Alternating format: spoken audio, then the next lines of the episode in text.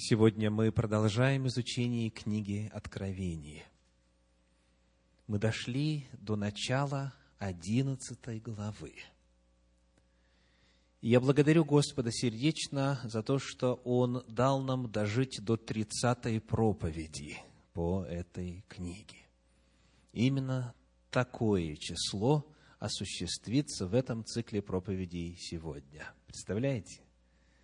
29 позади, мы не знаем, сколько впереди, но получаем огромное удовольствие от исследования самой таинственной книги в Священном Писании, зная и будучи уверены в том, что Господь продолжит открывать нам ее значение.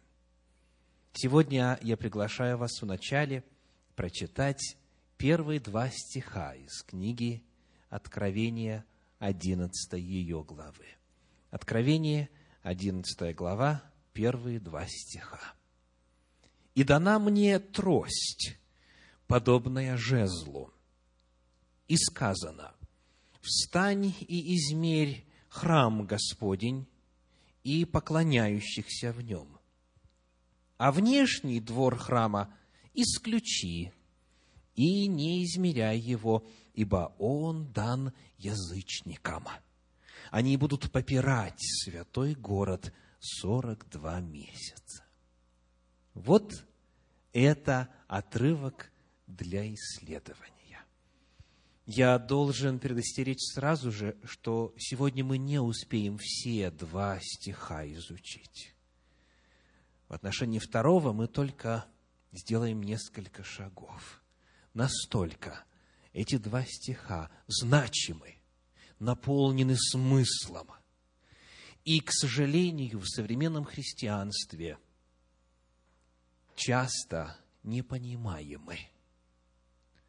И вот поскольку существует у многих верующих пробел в отношении библейского фона, исторических предпосылок – знание пророческих писаний, написанных до первого века нашей эры, нам и приходится с вами, восстанавливая этот пробел, исследовать, что же вкладывалось ранее Божьими слугами-пророками в слова, фразы и термины, которые использует Иоанн Богослов.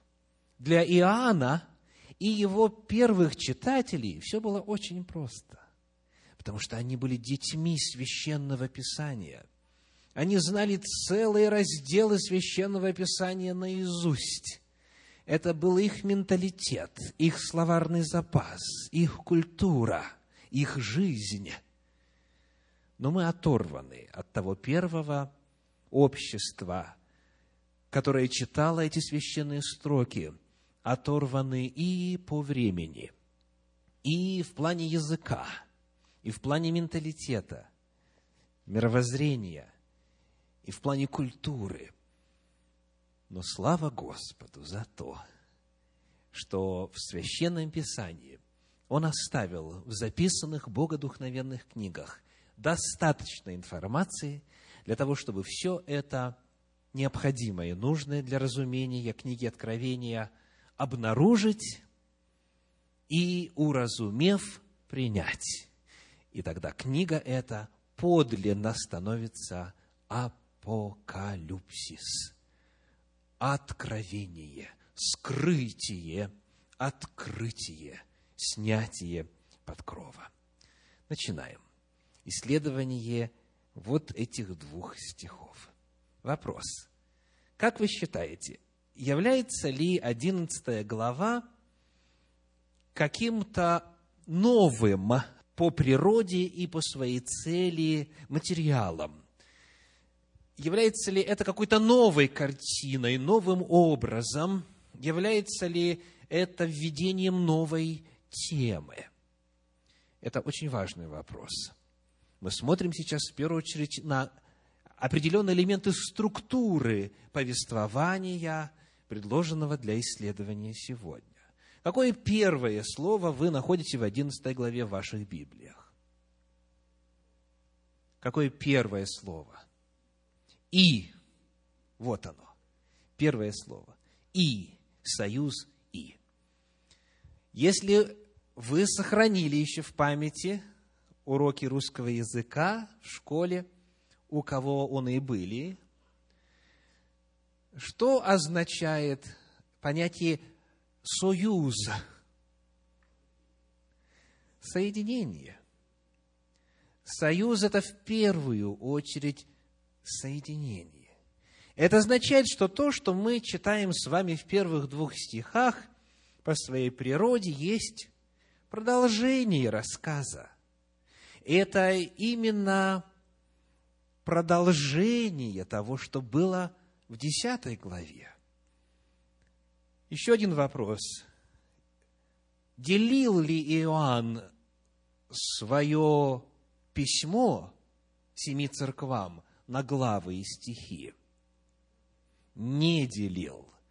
Разделение это появилось только в Средневековье. И когда перед нами главы и стихи, то при чтении автоматически появляется ожидание, что раз новая глава, значит, как бы новая речь будет, новая тема будет, новая истина будет представлена. И порой это на самом деле так. Но в данном случае, конечно же, это не так. И этот союз соединяет то, что было перед этим, и то, что представлено здесь, и то, что будет идти дальше. Посему давайте вспомним, что говорит последний стих 10 предыдущей главы. Откровение 10 глава, 11 стих. «И сказал он мне, тебе надлежит опять пророчествовать о народах и племенах, и языках, и царях многих, и дана мне трость, и так далее. Идет череда событий, идет череда образов, череда информации, которая плавно переходит от одного к следующему эпизоду. И главный эпизод десятой главы книги Откровения – это явление ангела, сильного, большого, с маленькой книгой, с книжкой в руке, и книжка эта раскрытая. Таким образом, нам важно помнить, что одиннадцатая глава продолжает ту же самую тему. Это то же самое видение, что и в десятой главе. А в целом же, как называются десятая и большая часть одиннадцатой главы, наш уже знакомый и полюбившийся многим термин – это интерлюдия. Это вставка между шестой трубой и седьмой трубой. То есть, вот здесь мы продолжаем с вами именно исследование этой вставки. Она едина по своему замыслу, она едина по своему сюжету. И она, соответственно, будет описывать какое время – Время накануне конца. Время накануне звучания седьмой трубы. Время, когда близятся к исполнению и завершению все Божьи пророчества. На практике для нас это означает, что мы по-прежнему в материале книги Откровения находимся во времени накануне второго пришествия. Потому именно вот об этом времени – мы должны сегодня думать, именно это время анализировать, стараясь понять эти два стиха. Указав в общем структуру отрывка, пойдем теперь к исследованию его значения. Как бы вы обозначили ключевой термин, ключевое слово вот в этих двух стихах? Какая главная тема?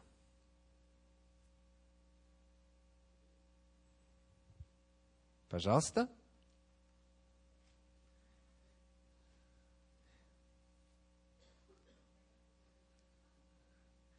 Наверное, вы ждете, пока текст нам покажут на экране, да? Ну, давайте попросим показать. первый стих 11 главы. Какой ключевой термин?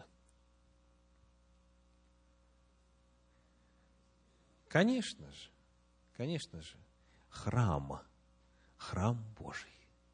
Главный термин – это храм. В отношении храма определенные действия совершаются.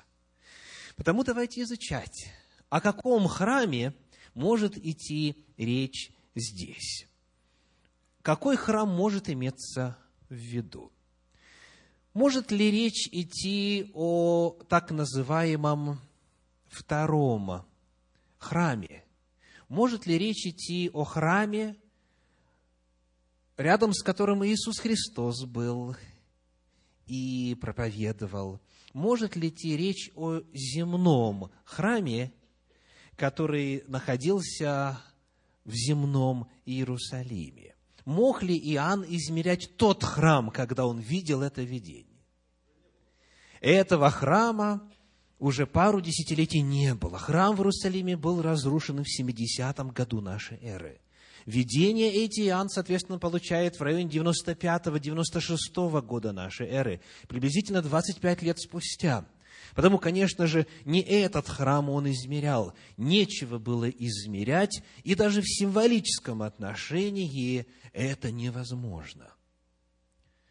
Продолжая анализировать вероятные ответы на вопрос о том, о каком храме идет речь, мы сталкиваемся с тем, что есть точка зрения о том, что речь идет, да, о земном храме в Иерусалиме, но не о втором, а о третьем.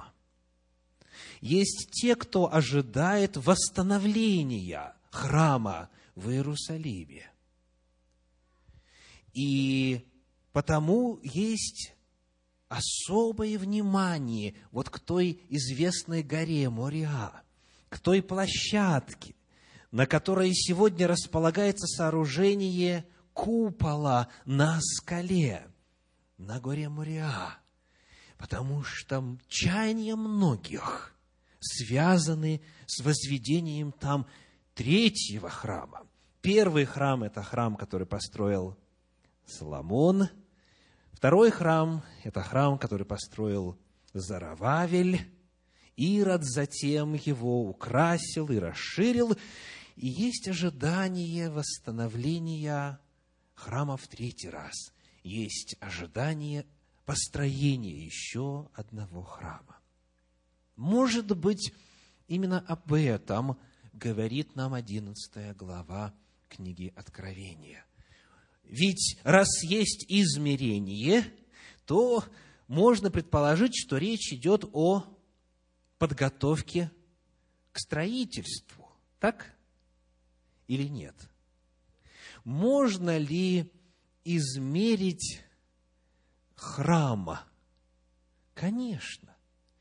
Потому давайте попытаемся проверить, может ли Священное Писание здесь говорить об эпохе, когда, как ожидают многие, храм на земле, в Иерусалиме, на Святой горе, на горе Муриа, будет восстановлен, когда будет построен третий храм.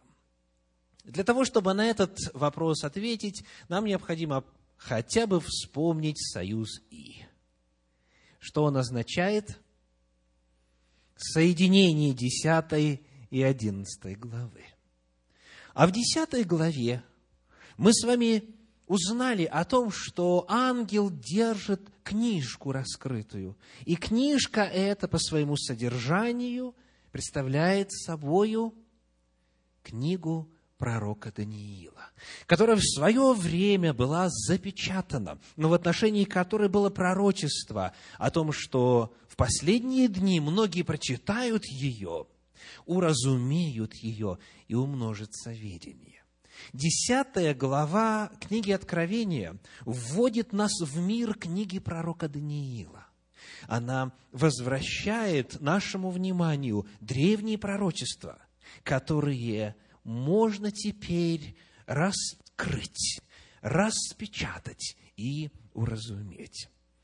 Коль скоро это так, поскольку книжка раскрытая, это книга пророка Даниила, поскольку, начиная с 10 главы, Иоанн Богослов работает с пророчествами Даниила, он, помните, эту книгу съел, значит, он ее воспринял, уразумел, и теперь ему сказано, что делать, 11 стих, пророчествовать, снова пророчествовать. Он, иными словами, будет рассказывать нам, возвещать нам то, что трудно было уразуметь в книге Даниила. То, что начинается с 11 главы, это работа с древними пророчествами Даниила. И потому, для того, чтобы уразуметь, о каком храме говорит Иоанн, мы должны очень четко помнить, что о храме говорит Даниил. Итак, что же сказано у Даниила о храме? Читаем. Даниила 9 глава, стихи с 25 по 27. Книга пророка Даниила, глава 9, стихи с 25 по 27. Итак, знай и разумей. С того времени, как выйдет повеление о восстановлении Иерусалима, до Христа владыки семь седмин и шестьдесят две седмины. И возвратится народ, и обстроятся улицы и стены, но в трудные времена. Приглашаю сделать паузу в чтении. О чем это пророчество? Почему оно дано Даниилу? Почему улицы и стены нуждаются в построении, в возведении? Потому что Даниил находится в Вавилонском плену. Потому что Иерусалим и храм в руинах. И Господь говорит о том, что выйдет указ, выйдет постановление о восстановлении Иерусалима, и Иерусалим будет отстроен, и храм будет отстроен. И вот после этого пройдет определенный промежуток времени, и придет Иисус Христос. Придет Христос Владыка. Далее читаем. И по истечении шестидесяти двух седьмин предан будет смерти Христос. И не будет.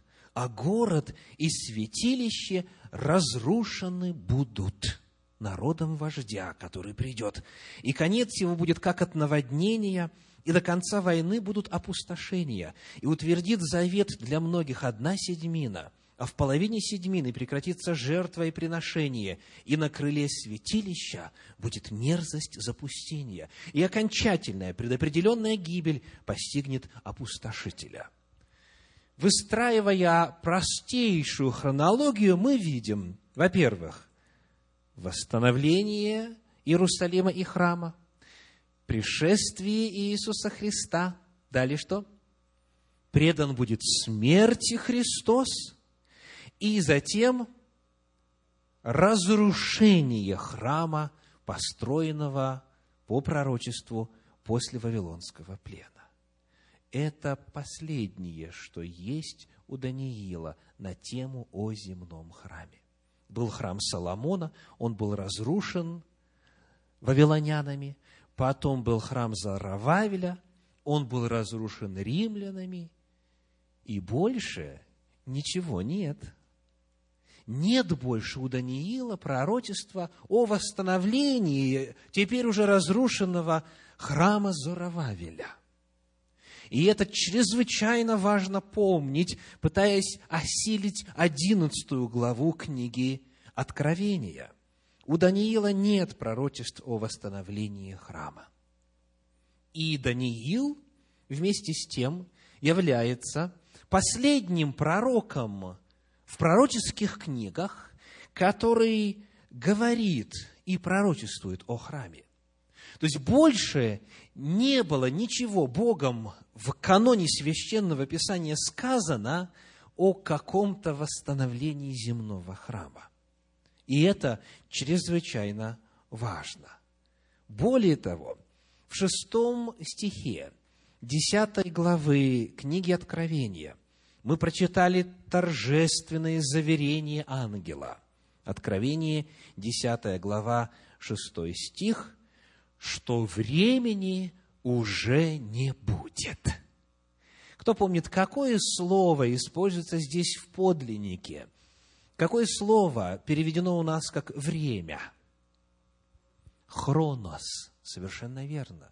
Хронос, то есть периоды, то есть определенные промежутки времени, их уже не будет. Время в смысле кайрос, греческое слово, в смысле времени как явления, время никогда не исчезнет. Как мы выяснили даже в Царстве Небесном, в золотом городе Иерусалиме, будут отсчитывать время. Дерево жизни приносит плод свой двенадцать раз в год, каждый месяц.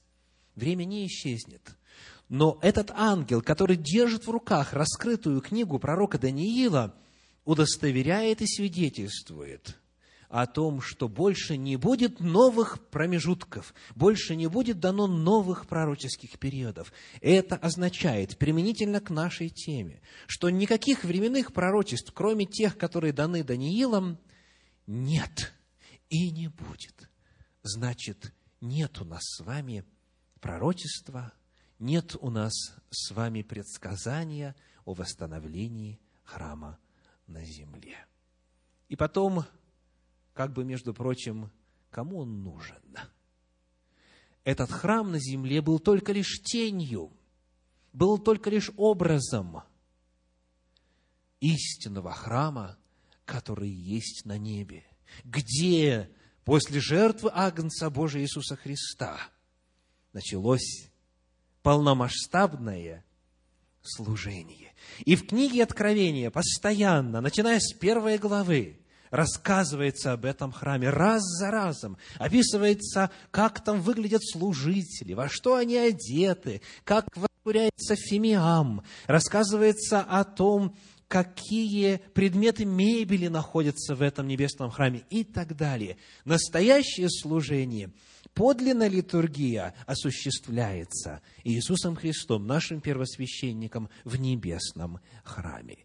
И именно о нем говорит Иоанн. И этому есть подтверждение непосредственно в книге Откровения. Вопрос – Помните ли вы, где, видя содержание 11 главы, находится Иоанн Богослов в этот момент? Он находится на острове Патмос. Так. А где он находится в видении? Где в последний раз говорилось о его местонахождении? Какова система координат, в которой он находится, где он сейчас. Давайте откроем четвертую главу книги Откровений и прочитаем первые два стиха. Откровение, четвертая глава, первые два стиха. Это последнее указание на перемещение Иоанна в видении. Итак, читаем.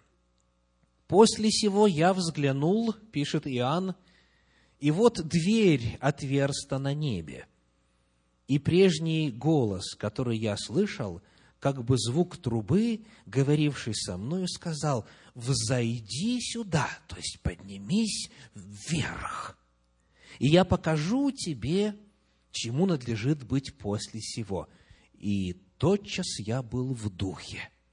И вот престол стоял на небе, и на престоле был сидящий, и так далее. Где находится Иоанн Богослов? Он находится на небе, Он находится у Божия престола, в видении, Он находится в храме небесном. И на протяжении всего повествования, вплоть до начала 11 главы, не меняется его местонахождение в видении. В следующий раз меняется сцена только лишь в 13 главе. 13 глава книги Откровения, первый стих. «И стал я на песке морском, и увидел выходящего из моря зверя с семью головами и десятью рогами. На рогах его было десять диадим, а на головах его имена богохульный. Вот здесь только меняется его местонахождение. Становится он на песке морском. Итак, во-первых, о том, что речь идет именно о небесном храме, свидетельствует то место, где Иоанн находится. Одни видения сменяют другие, а место действия остается прежним. И вот там, вокруг себя, он должен, согласно этому повелению, произвести измерения. Во-вторых, давайте посмотрим на контекст этого рассказа 11 главы. Приглашаю вас посмотреть на конец 11 главы, на 19 стих, и ответить на вопрос, о каком храме идет речь. Откровение 11, 19. «И отверся храм Божий на небе. И явился ковчег завета его в храме его, и произошли молнии и голоса, и громы, и землетрясение, и великий град. Где описываемая сцена в храме Божьем на небе. Еще один очень важный момент лингвистического порядка. Когда мы задаем вопрос о значении вот этого слова «измерять», в подлиннике в греческом «метрео», правильно, правильно звучит. Правда? «Метрео» – измерять, пользоваться метром, так? То оказывается, это слово, этот глагол используется только лишь в двух местах, в двух отрывках книги Откровения. Вот здесь в 11 главе и еще один раз в 21 главе. Давайте прочитаем, как это выглядит во второй раз. Откровение, 21 глава, стихи с 15 по 17. Откровение, 21 глава, стихи с 15 по 17. «Говоривший со мною имел золотую трость для измерения города – и ворот его, и стены его. Город расположен четвероугольником, и длина его такая же, как и широта. И измерил он город тростью на двенадцать тысяч стадий. Длина и широта и высота его равны. И стену его измерил во сто сорок четыре локтя, мерою человеческую, какова мера и ангела. В первый раз измеряется храм, во второй раз, где используется это же самое слово, измеряется Новый Иерусалим. Новый Иерусалим – как раз-таки то место, где располагается Божий престол. Как раз-таки то место, которое и является Божьим храмом. Потому, когда мы смотрим с точки зрения слова употребления – мы приходим вновь к тому же самому выводу, что описывается именно небесная реальность, измеряется именно небесный храм. Да и в принципе, как мы уже отметили, о небесном храме и только лишь о нем, и никогда о земном храме в книге Откровения постоянно говорит Иоанн Богослов.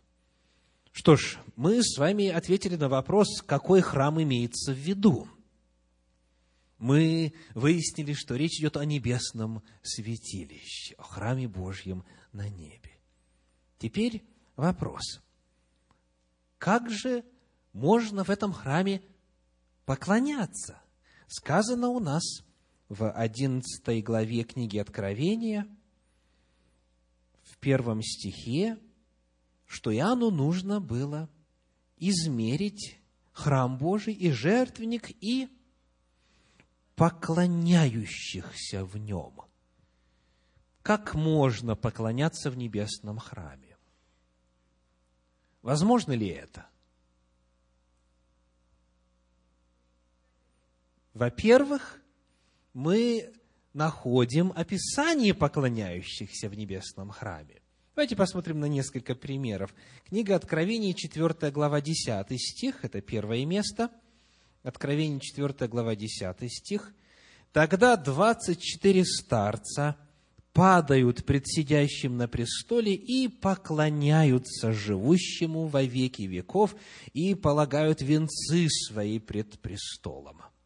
Далее, в пятой главе, 14 стих, Откровение 5, 14. «И четыре животных говорили «Аминь», и двадцать четыре старца пали и поклонились живущему во веки веков. Далее в седьмой главе книги Откровения, в одиннадцатом стихе, вновь сцена поклонения.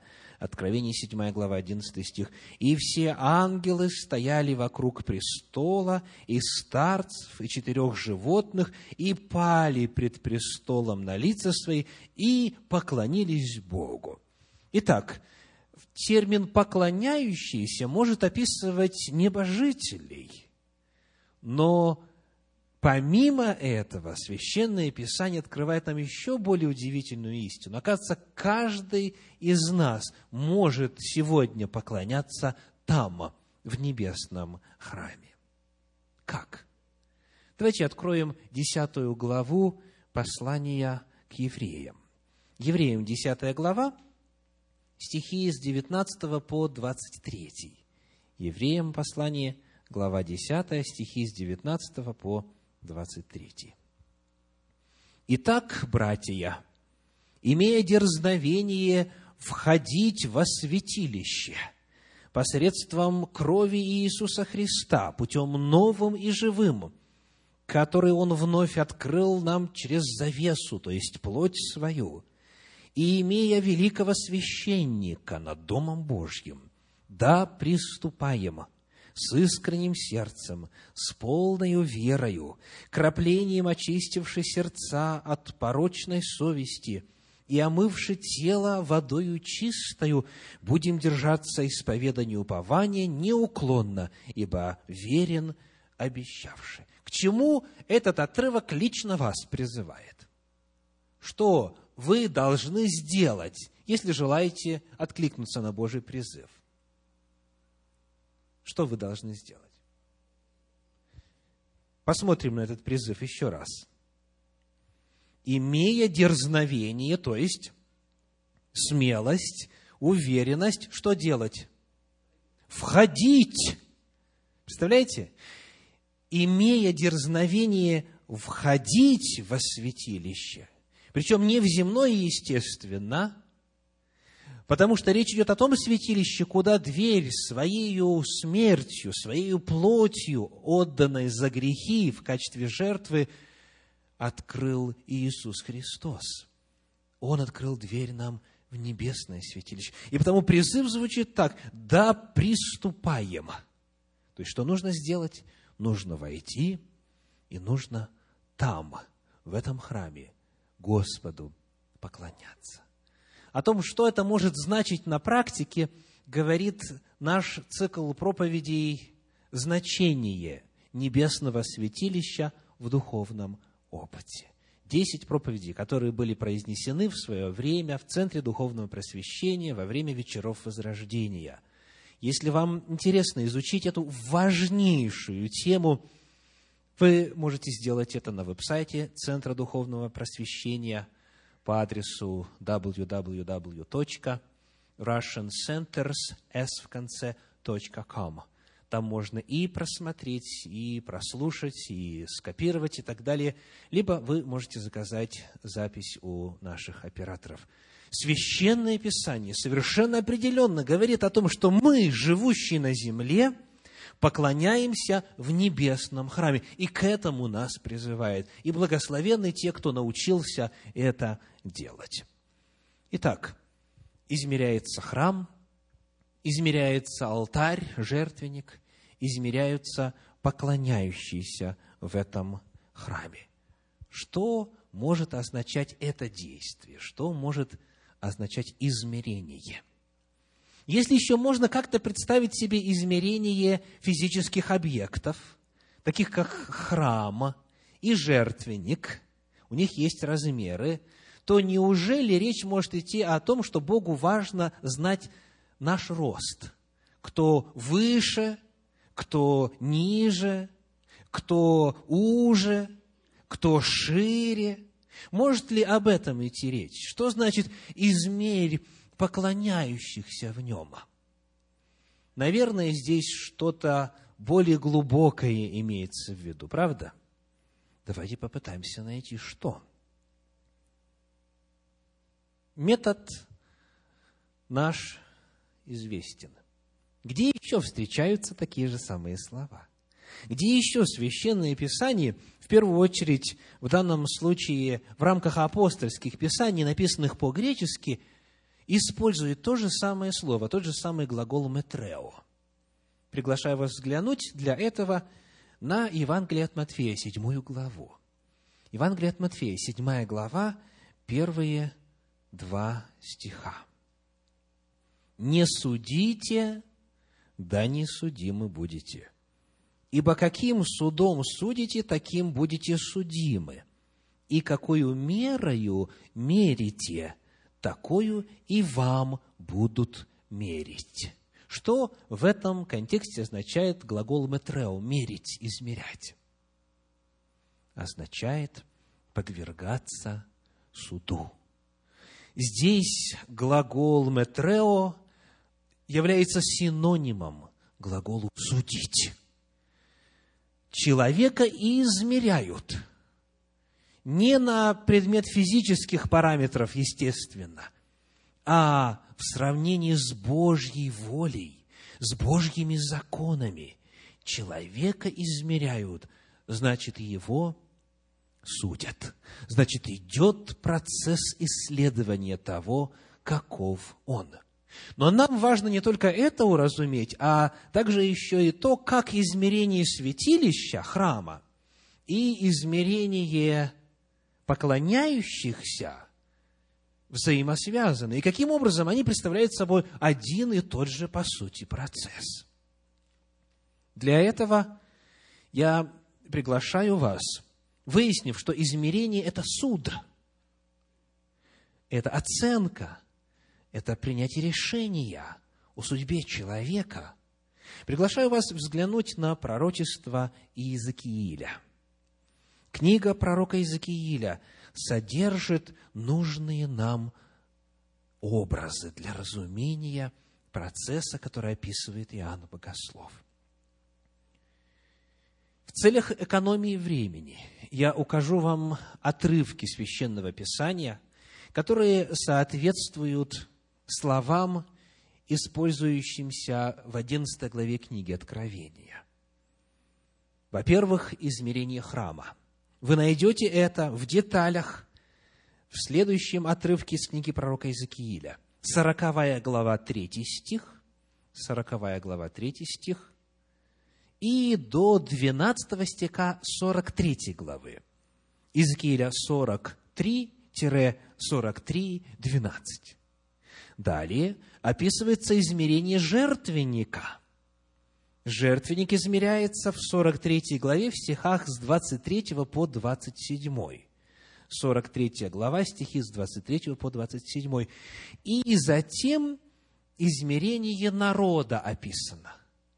То есть, в том случае, кому где жить, сколько князю отмерить, сколько такому колену отмерить, как все должно быть выверено, и очень важно, на каких условиях можно в результате исследования судом жить там, где Господь приготовил место. И вот эта тема измерения народа представлена в 44 главе, начиная с первого стиха, 44.1-48.35, до конца книги пророка Иезекииля.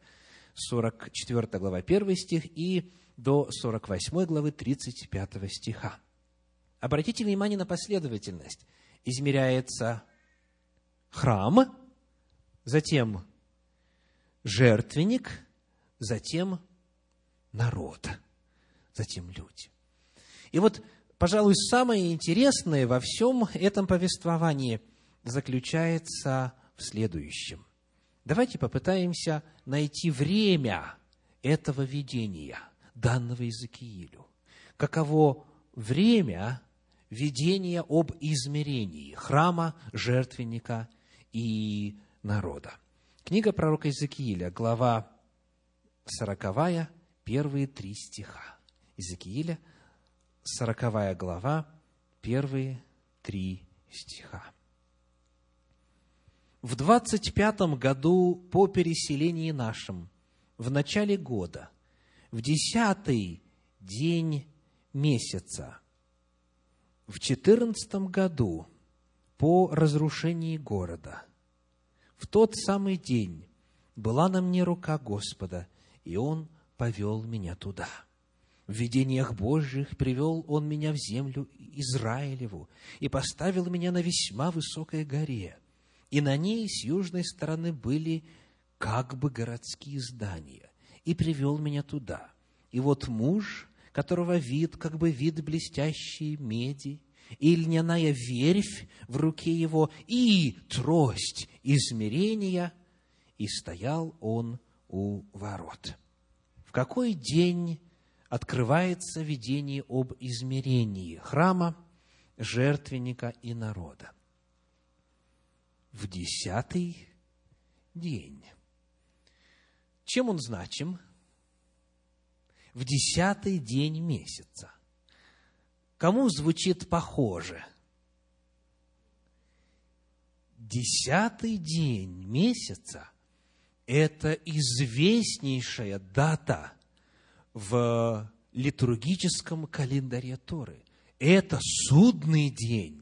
В седьмой месяц, в десятый день месяца наступает Йом-Кипур, наступает день суда – и именно в день суда решается, кто останется жить, а кто не останется жить на следующий год.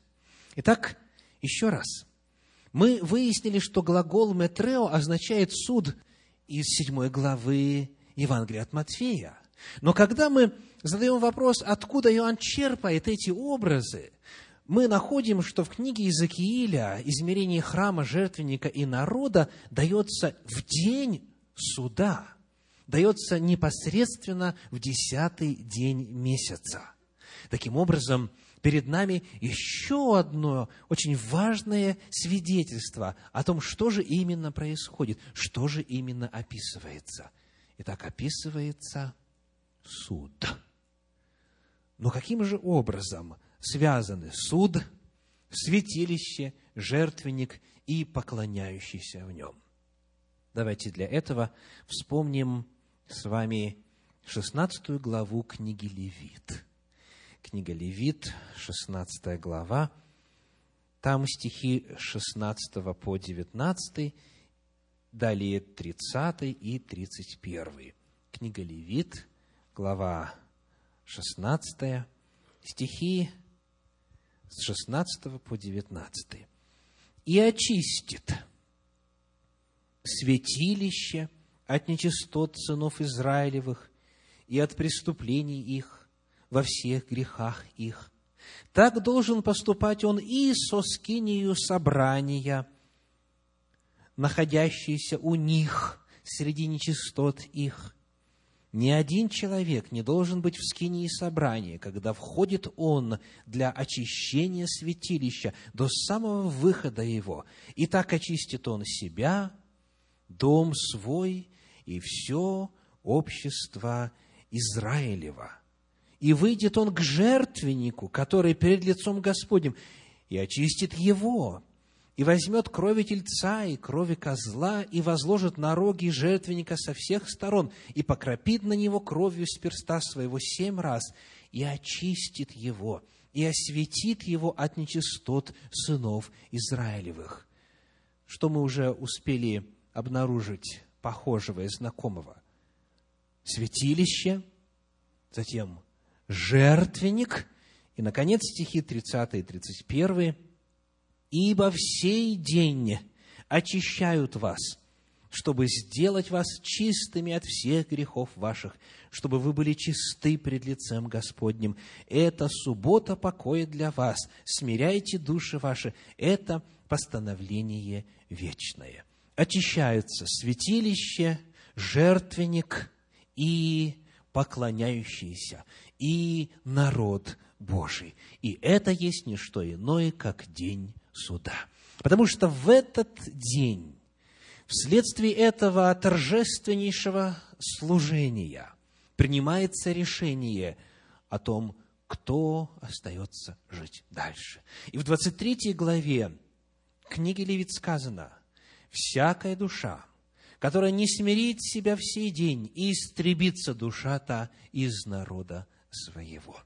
Таким образом, перед нами объединяются темы суда, темы исследования, то есть измерения, очищения святилища, жертвенника и поклоняющихся в нем.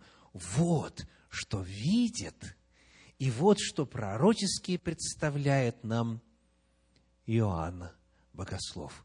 Он рассказывает об очищении святилища. Он рассказывает о судном дне.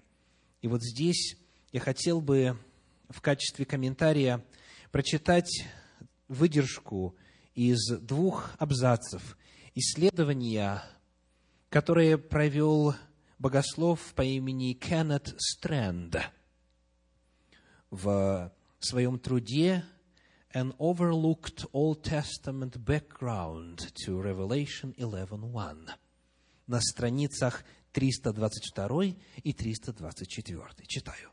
В обоих случаях движение идет от святилища к жертвеннику, к поклоняющимся – за исключением факта отсутствия священника в Откровении 11 главе в первом стихе, в обоих отрывках есть те же три рассматриваемые общие элементы – храм, жертвенник и поклоняющиеся. Тот факт, что делается одно конкретное упущение, совершенно логичен – Ибо Христос, будучи новозаветным первосвященником, не нуждается в очищении или в том, чтобы его измеряли.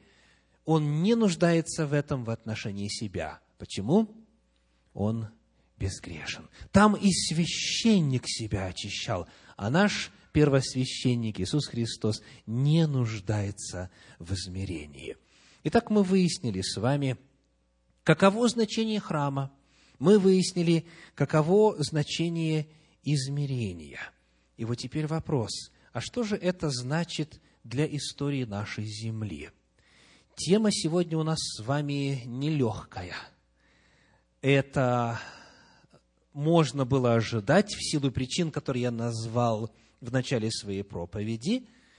И по вашим лицам некоторым это заметно но нам осталось немного.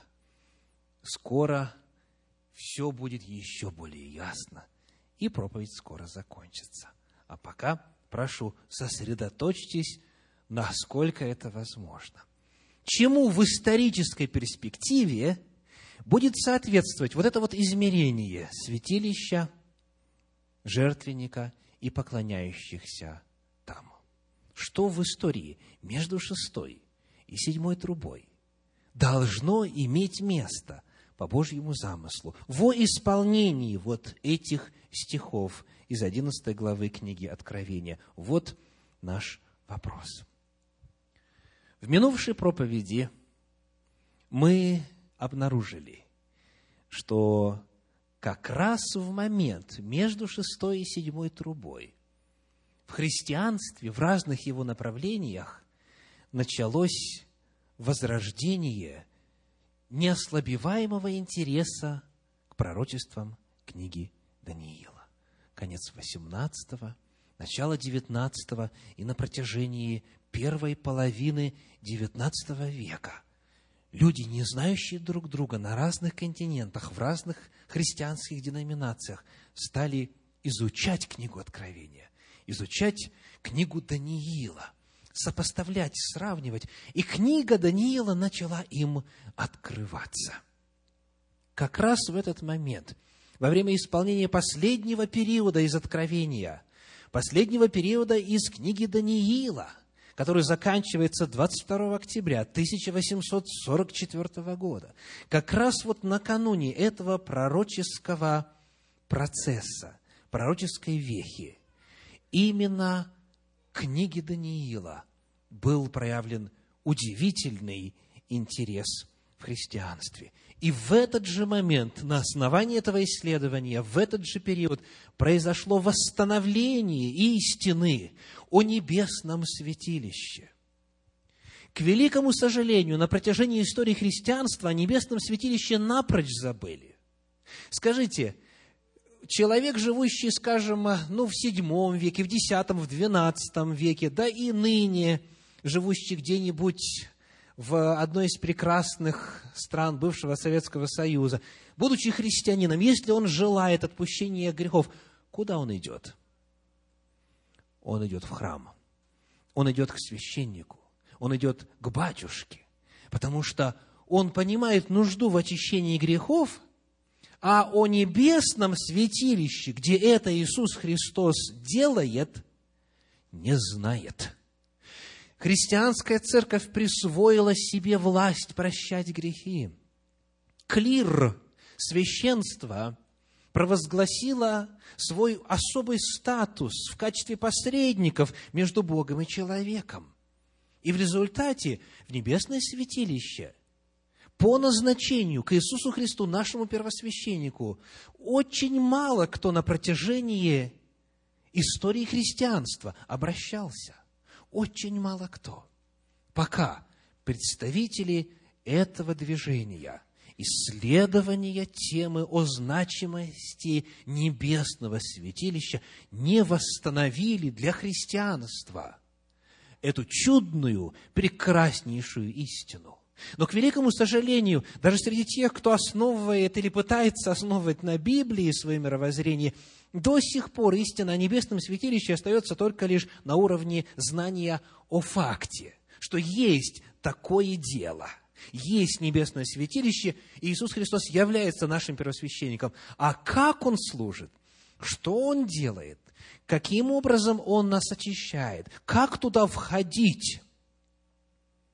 Даже и у некоторых из вас, почтенная аудитория, были круглые глаза – когда я задал этот вопрос. Как входить в небесное святилище? Вот эта истина стала восстанавливаться как раз-таки в этот период.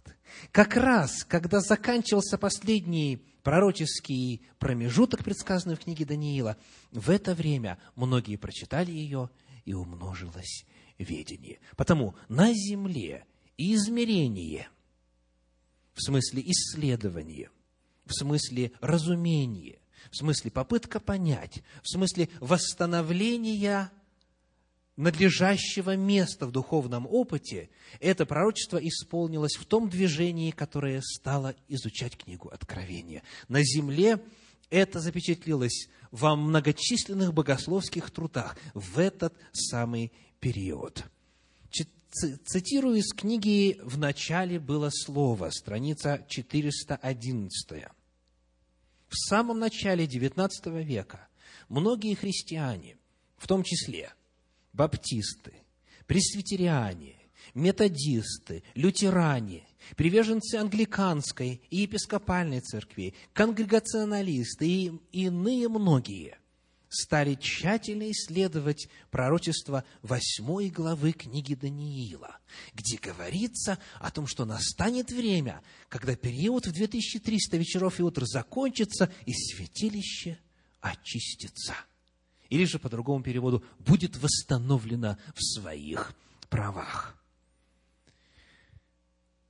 На практике это означает, что появилось движение – ожидавших скорого возвращения Иисуса Христа на землю, в котором эта истина приобрела особо важный смысл.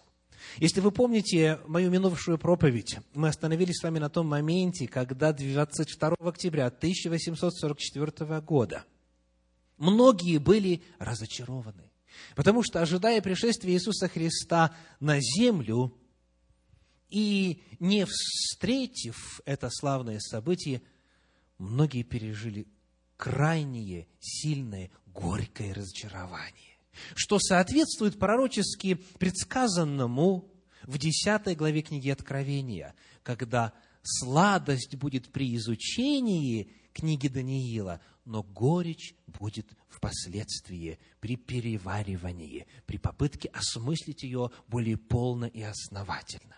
И вот тогда, тогда, 22 октября 1844 года, один из представителей этого движения в Соединенных Штатах Америки по имени Хайрам Эдсон, в доме которого собрались многие верующие, ожидая пришествия Иисуса Христа.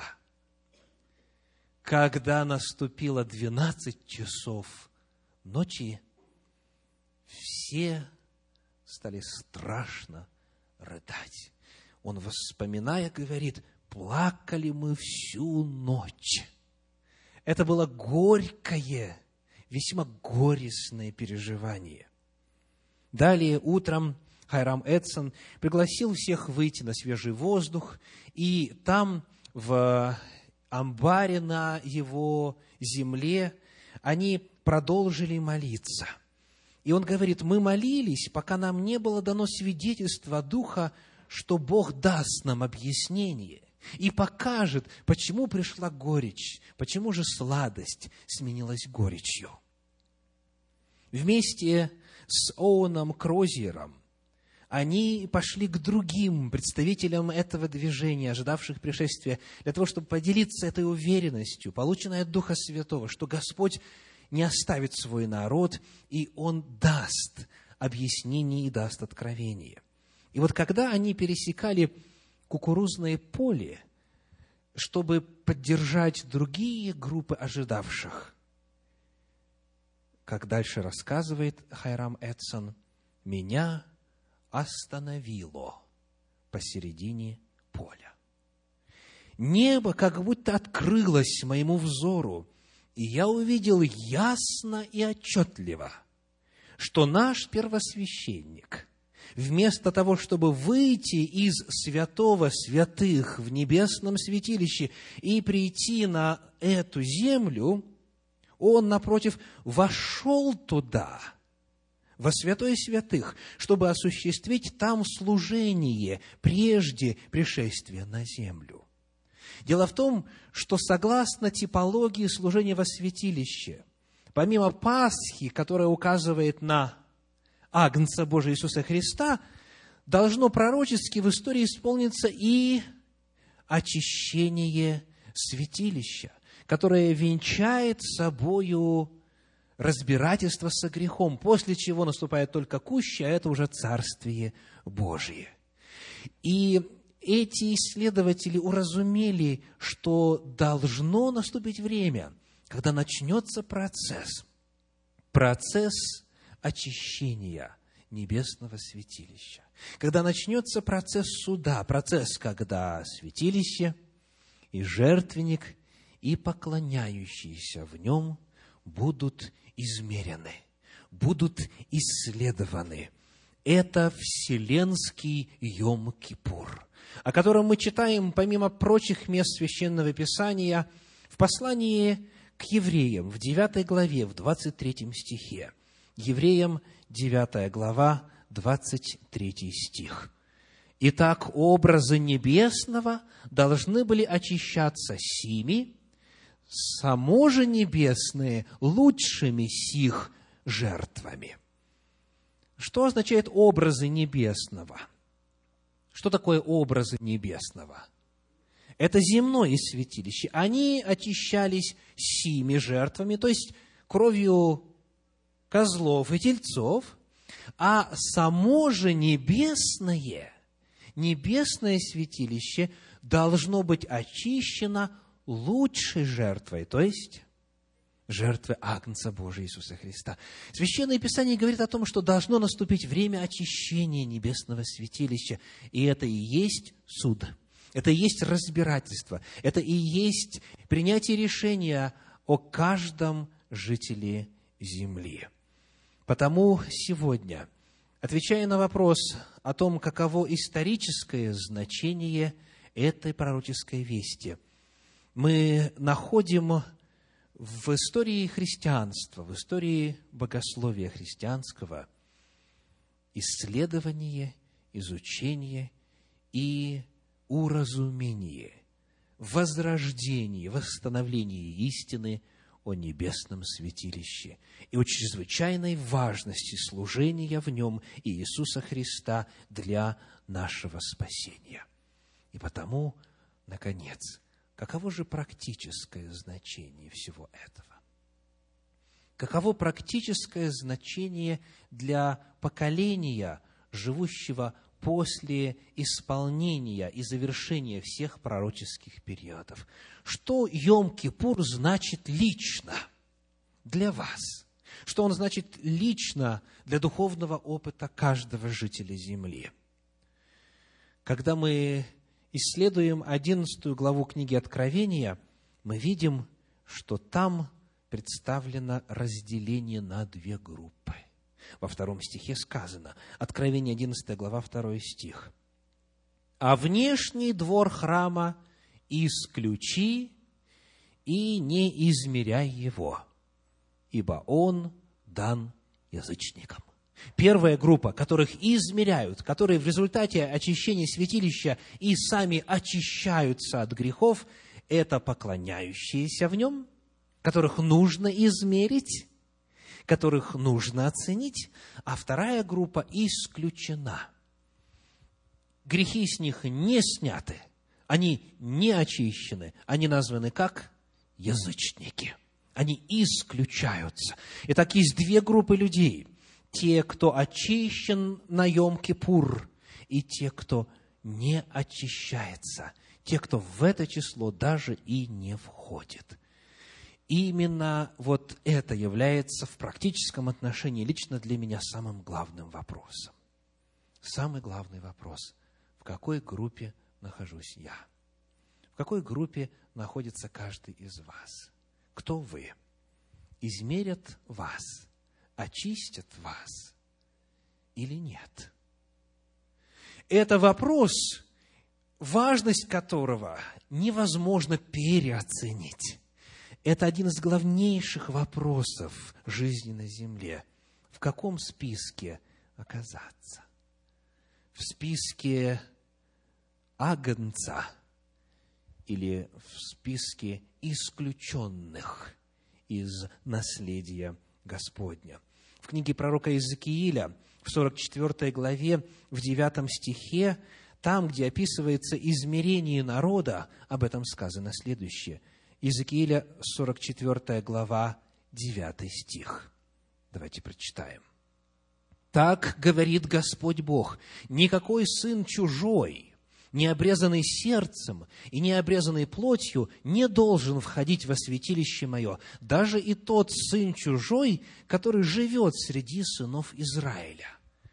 Это очень важное заявление. Даже если ты живешь среди Израиля, даже если, может быть, и считаешь народ Божий своим домом, но если ты не обрезан не только что касается плоти, это не так важно согласно Новому Завету, но главное, если ты не обрезан сердцем, то не войдешь в это число. Подобно тому, как в книге Откровения у нас две группы, те, которые включены, и те, которые исключены. Точно так же и в книге пророка Иезекииля, откуда черпаются эти образы, также две группы. Одни войдут, другие не войдут. И это для нас сегодня главный вопрос. Как называется отрывок, который мы изучаем с вами сейчас? Интерлюдия. Это вставка между шестой и седьмой печатью. Она по своей структуре точно такая же, как была между шестой и седьмой трубой равно и наоборот. Структура печатей и структура труб одинаковы. Между шестой печатью и шестой трубой с одной стороны, и седьмой печатью, и седьмой трубой с другой стороны есть вставка. И это вставка, которая отвечает на один главный вопрос, а именно, кто сможет устоять. Подобно тому, как в седьмой главе между шестой и седьмой печатью, в седьмой главе книги Откровения описываются запечатленные, которые получат печать Бога живого на свои, и таким образом смогут устоять в день пришествия, точно так же и здесь, между шестой и седьмой трубой, книга Откровения описывает ту группу людей, которая сможет устоять. Это те, кто будет очищен во время Вселенского Йом-Кипура. Это те, кто, соответственно, сможет встретить Господа во славе и встретить Его с радостью. В книге Откровения говорится следующее в 21 главе, в 27 стихе. Откровение, 21 глава, 27 стих. «И не войдет в него ничто нечистое и никто, преданный мерзости и лжи, а только те, которые написаны у Агнца в книге жизни». Только те, кто есть в этом списке, только те, кто очищен, только те, кто принадлежит народу Завета, только те, кто есть в книге жизни у Агнца, они только войдут. Остальные будут исключены. И потому сегодня в завершении я обращаюсь к каждому из вас с призывом, дорогие, удостоверьтесь, что вы там записаны. Удостоверьтесь, что вы, во-первых, в завете с Господом – Потому что записаться в эту книгу можно только одним путем, родившись свыше, родившись от Духа Святого и заключив с Господом завет. Во-вторых, нужно удостовериться в следующем. Книга Откровения, 3 глава, 5 стих говорит, Откровение, 3 глава, 5 стих. «Побеждающий облечется в белые одежды, и не изглажу имени Его из книги жизни, и исповедаю имя Его пред Отцом моим и пред ангелами Его». Скажите, о какой опасности свидетельствует пятый стих касательно записи в книге жизни? Что может произойти? Имя оттуда могут изгладить. Имя из книги жизни могут изгладить. Если человек родился свыше и таким образом оказался вписанным в книгу жизни у Агнца, это еще не гарантирует, что он там останется без жизни вечной. Потому что как раз-таки на этом суде, во время процесса очищения небесного святилища, во время измерения поклоняющихся, будет решен этот самый главный вопрос – изгладится ли имя из книги жизни или изгладятся записи о грехах в книге жизни. А это, в свою очередь, зависит от того, соответствует ли человек критерию, указанному в пятом стихе третьей главы книги Откровения. Побеждающий. Побеждающий облечется в белые одежды. Мой призыв сегодня заключается в том, чтобы каждый из слушающих эту проповедь, во-первых, удостовериться в том, что он записан в книге жизни у Агнца, что он находится в завете с Господом. И, во-вторых, что он входит в число побеждающих, для того, чтобы это имя так в этой книге и осталось, чтобы оно не изгладилось, чтобы во время Йом-Кипура грехи изгладились, а человек остался записанным в книге жизни у Агнца. Аминь.